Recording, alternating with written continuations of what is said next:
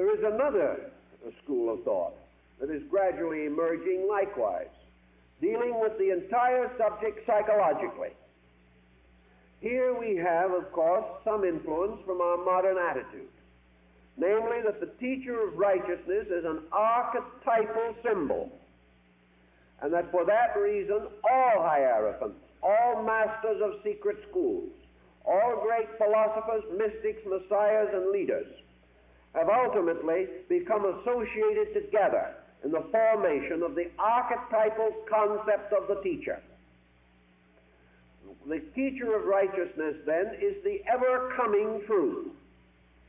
The teacher of righteousness may be considered on one level, therefore, the world itself, which through experience is bringing all men to wisdom. The teacher of righteousness may be intuition. It may also be the human soul. It may be the God in man, the Christ in you, the hope of glory. The teacher of righteousness is perhaps likewise to be associated with a certain dynamic wish fulfillment in the human personality.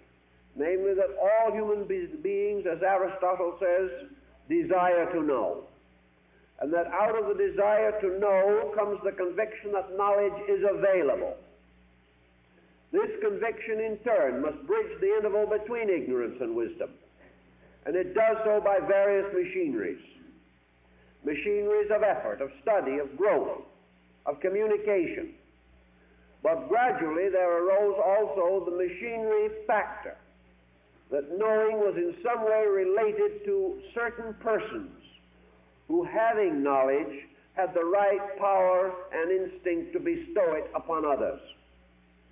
Thus, the teacher of righteousness becomes the symbol of the eternal teacher, the knower sharing with those who do not know. A man searching knowledge seeks always his master, his guru, his teacher, someone whom he symbolically conceives to be knowing. And from the beginning of time, men have made pilgrimage to every part of the world, searching for those who know